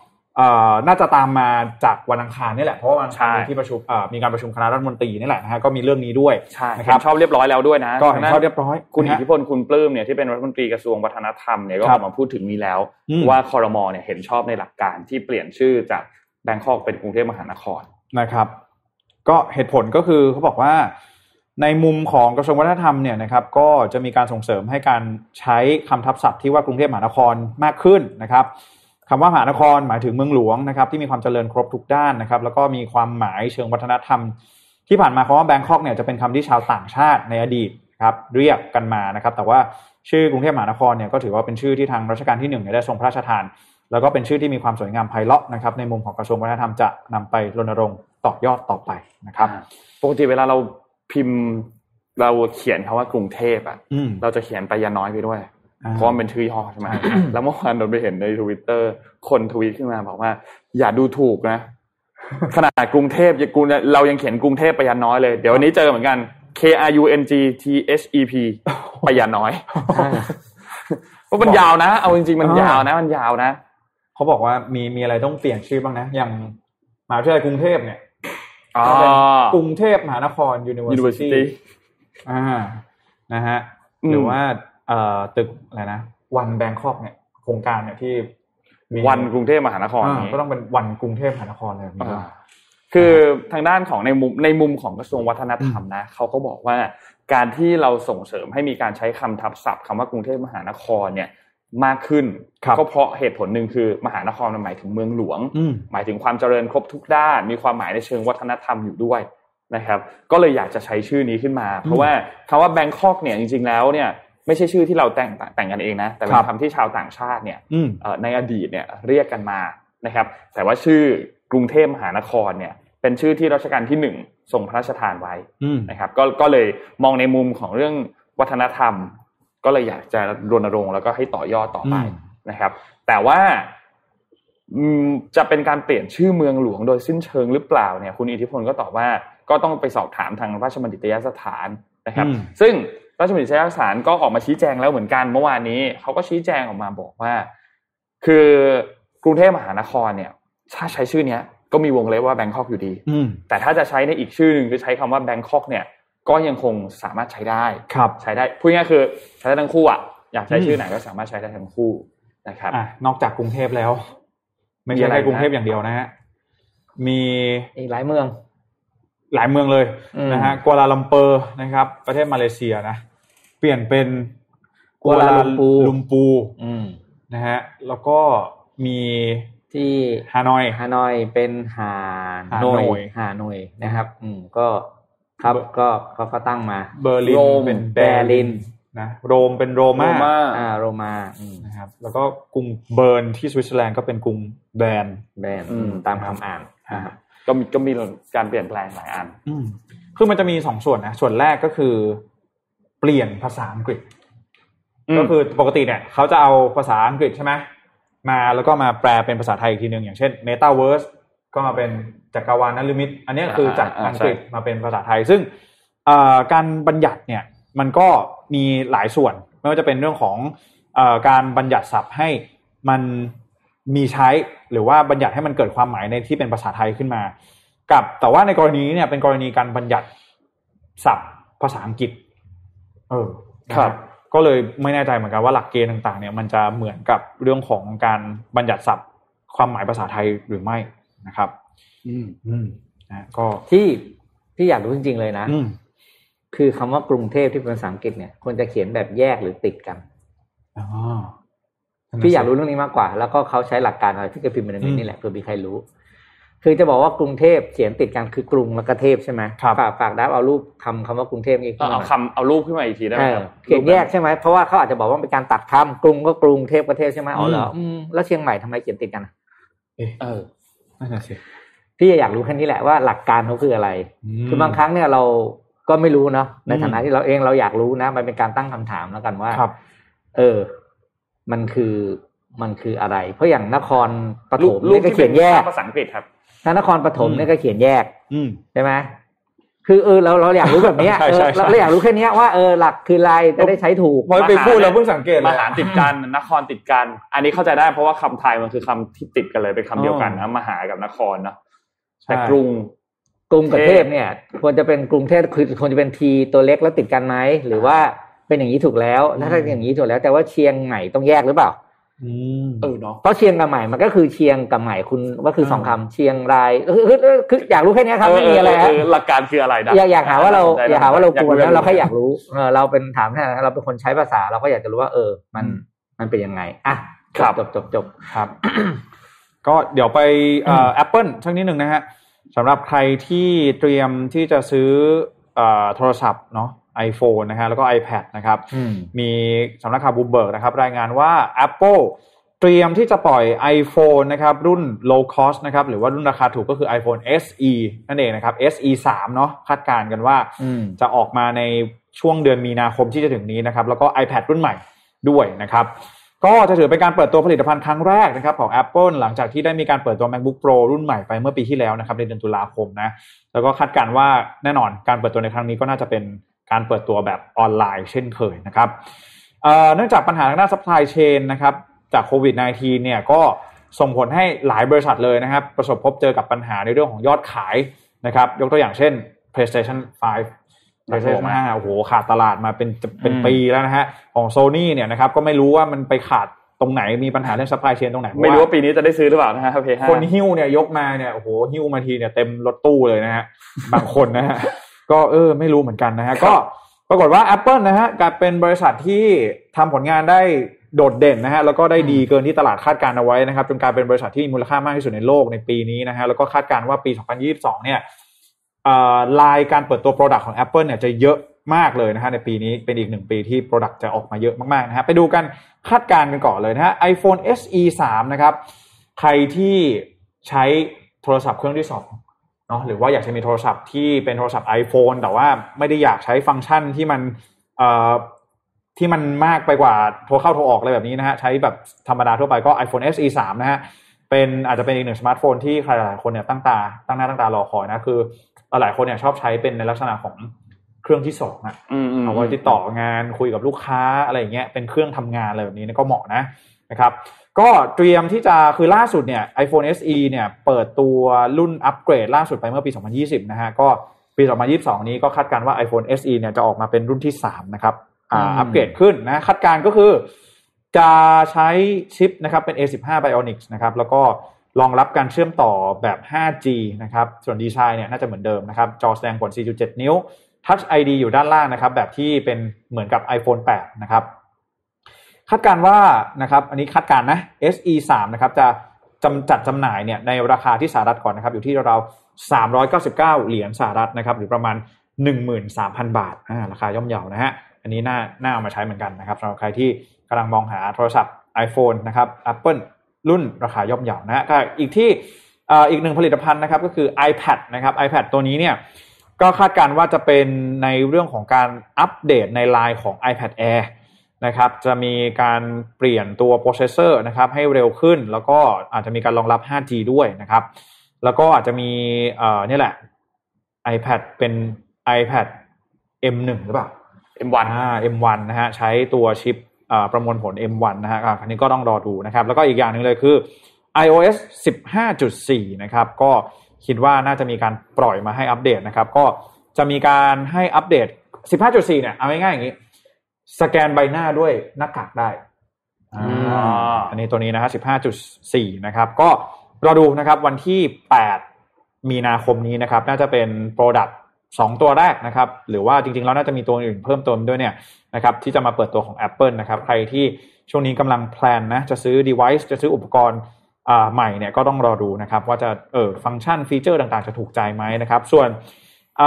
ในเดือนมิถุนายนนะครับก็แน่นอนจะมี Worldwide Developers Conference นะครับอ่า WWDC นะฮะของ Apple ก็จะมีการออก software update ต่างๆนะครับสำหรับ iPhone iPad Mac Apple Watch อะไรอย่างนี้ออกมานะครับแน่นอนแล้วก็อย่าลืม Keynote นะฮะช่วงปลายปีนะครับครับช่วงอ่าฤดูใบไม้ร่วงนะ Fall นะครับก็อาจจะมีการเปิดตัว iPhone 14 แล้วก็ Mac รุ่นใหม่ๆ เพิ่มเติมหรือเปล่าล่าใช่อ่านนนท์น่ะรอ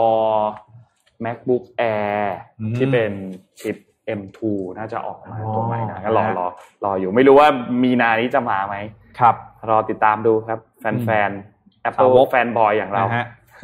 ครับผมครับ วันนี้มีอีกเรื่องหนึ่งที่เราต้องติดตามนะครับ ก็คือการอภิปรายแบบไม่ลงมติ อภิปรายทั่วไปแบบไม่ลงมติอ้าวนะครับวันนี้แล้วนี่อ๋อวันนี้วันนี้แล้วใช่นะครับ17เขาจะมีการกุมอภาภิปราย 2 วันก็คือวันที่ 17 วันที่ 18 กุมภาพันธ์ก็คือครับเนี่ยแหละพฤหัสศุกร์นี้แหละนะครับ ทางด้านของฝั่งรัฐบาลเองเนี่ยก็ก็เตรียมตัวตอบคำถามเนาะฝั่งของฝ่ายค้านเองก็มาอภิปรายเรื่องนี้เขาเรียกว่าเป็นการเขาใช้คำว่าซ้อมแยบอืมก่อนถึงศึกซักฟอกใหญ่ก็คืออภิปรายไม่ไว้วางใจเนาะครับอันนี้เป็นการรอบแรกเพราะว่ารอบนี้เนี่ยเป็นการอภิปรายทั่วไปแบบไม่ลงมติตามรัฐธรรมนูญมาตรา 152 นะครับ ก็ถามข้อเท็จจริงต่างๆ ตั้งคำถามนู่นนี่ก็จะมีการประชุมกันวันนี้เนี่ย 9โมงครึ่งอืมไปจนถึงเที่ยงคืนนะครับ แล้วก็พรุ่งนี้เนี่ยตอน9โมงไปจนถึงเที่ยงคืนเหมือนกันนะครับ ฝั่งของคณะครมแล้วก็พรรคร่วมรัฐบาลเนี่ยมีเวลา 8 ชั่วโมงอืมนะครับพรรคร่วมฝ่ายค้านเนี่ยมีเวลา 22 ชั่วโมงนะครับ วันละ 11 ชั่วโมงนะครับ ก็น่าจะมีหลายเรื่องที่ที่ต้องติดตามกันวันพรุ่งนี้นะครับ หัวข้อที่มีการส่งไปคร่าวๆนนเล่าให้ฟังคร่าวๆก่อนแล้วกันนะครับ คือเขาส่งกันไปตั้งแต่วันที่ 20 มกราคมแล้วนะครับ ก็ครอบคลุมหลายประเด็นครับ ไม่ว่าจะเป็นเรื่องของข้าวของแพงข้าวแพงถูกนะครับ ที่เป็นผลมาจากการบริหารราชการแผ่นดินที่ล้มเหลวผิดพลาดในทุกด้านของรัฐบาลชุดนี้นะครับ อันนี้ไม่นนไม่ได้พูดเองนะครับทางด้านของหัวข้อนะที่เขายื่นส่งไปที่เอ่อสภานะครับอืมแล้วก็มีมาตรการการป้องกันการแพร่ระบาดของโควิด -19 ที่ไม่มีความชัดเจนกลับไปกลับมานะครับ มาตรการการเยียวยาที่เหมาะสมไม่มีเหมือนกันจัดหาวัคซีน ล่าช้านะครับ รวมถึงเรื่องของโรคระบาดอะฮิวาแอฟริกาในสุกรนะครับ กรณีเหมืองทองอัคราอ่าอันนี้น่าสนใจนะ แล้วก็กรณีเรื่องของฝุ่น PM 2.5 ที่เกิดปัญหาซ้ำซากทุกปีแหละแต่ก็ไม่มีมาตรการที่เหมาะสมในการแก้ปัญหาครับนะเรื่องของการประมงนะครับเรื่องของการปฏิรูปการเมืองที่กำหนดไว้ในรัฐธรรมนูญแล้วก็ยุทธศาสตร์แห่งชาติที่ไม่มีความคืบหน้าเลยแม้แต่เรื่องเดียว และยังทำให้ระบบการเมืองไทยถอยหลังไปมากกว่า 40 ปีด้วยนะครับแล้วก็มีการเรื่องของ ปัญหายาเสพติดที่แพร่ระบาดต่างๆ ที่เราเห็นข่าวเรื่องการส่งออกยาเสพติดไปหลายประเทศอืมนะครับ แล้วก็รวมถึงการบริหารราชการแผ่นดินที่สอบไปในทางทุจริต ส่งผลกระทบต่องบประมาณแผ่นดินนะครับ ก็มีหลายเรื่องนะครับ เพราะฉะนั้นก็ต้องติดตามดูครับ แต่ว่ารอบนี้ไม่ใช่การอภิปรายไม่ไว้วางใจนะครับ เป็นเพียงแค่การอภิปรายทั่วไปคือซักถาม ให้ข้อแนะนำตอบนะครับ ก็คือตอบพูดง่ายๆคือเป็นการถามข้อเท็จจริงเท่านั้นแหละ ไม่ได้มีการลงมติ ไม่ได้มีการลงมติอะไรใดๆนะครับนะครับ ตอนนี้เนี่ยสสเนี่ยมีอยู่ทั้งหมดที่ปฏิบัติหน้าที่ได้นะอืมคือ 474 คนนะครับ เพราะฉะนั้นองค์ประชุมก็ต้องไม่ต่ำกว่า 237 คนนะครับ แล้วก็ไม่มีการทำวอลลุ่มด้วยครับพูดง่ายๆคือรอบนี้องครักษ์หลายคนก็หายไปอืมนะครับ ไม่มีไม่มีองครักษ์หลายคน แต่ว่าก็จะมีทีมที่คอยมอนิเตอร์อยู่คอยประท้วงมีทีมฝ่ายกฎหมายมีอะไรต่างๆนะคครัรับบ ก็รอดูครับว่าจะเป็นอย่างไรบ้างครับสำหรับการอภิปรายทั่วไปในครั้งนี้ก่อนที่จะถึงศึกซักฟอกใหญ่อย่างอภิปรายไม่ไว้วางใจในอนาคตคครัรับบเราก็จะได้เห็นประเด็นที่มันอินดีเทลมากขึ้นอ่านะครับใช่ประเด็นต่างๆ เรื่องของการดำเนินนโยบายทางภาครัฐเนี่ยทางสสฝ่ายค้านนะครับ หรือว่าสสที่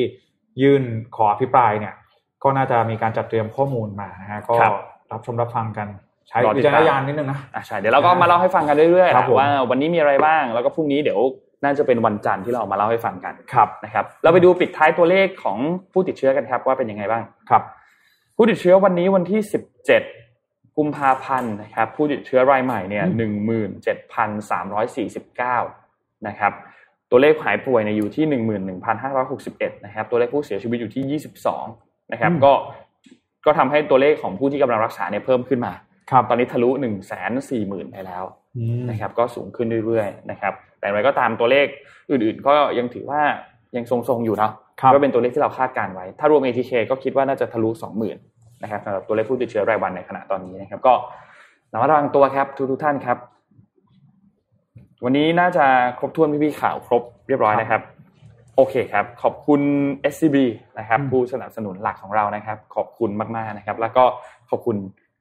และก็ขอให้อยู่กับเราต่อไปนานๆ นะครับยังไงเราก็จะมีคอนเทนต์ต่างๆของเกี่ยวกับ SCB มาเล่าให้ฟังกันเรื่อยๆอยู่แล้วนะครับขอบคุณมากนะครับและขอบคุณเดลฟอนเท่ด้วยครับ Premium Skin Care for Men นะครับผิวหน้าดูดีหน้าดูเด็กใครก็เดาอายุไม่ถูกครับภายใต้แนวความคิด Future Biotechnology for Men Skin นะครับหาซื้อได้แล้วครับทาง e-commerce Shopee Lazada JD Central We Love Shopping และเว็บไซต์ d e v a n t e 2 9 6 com นะครับช่องทางไหนก็ได้ที่ทุกท่านสะดวกนะครับและสุดท้ายขอบคุณท่านผู้ฟังทุกๆท่านครับวันนี้เราสามคนลาไปก่อนครับ แล้วพบกันใหม่อีกครั้งหนึ่งในวันพรุ่งนี้วันศุกร์ครับ สวัสดีครับ สวัสดีครับ Mission Daily Report start your day with news you need to know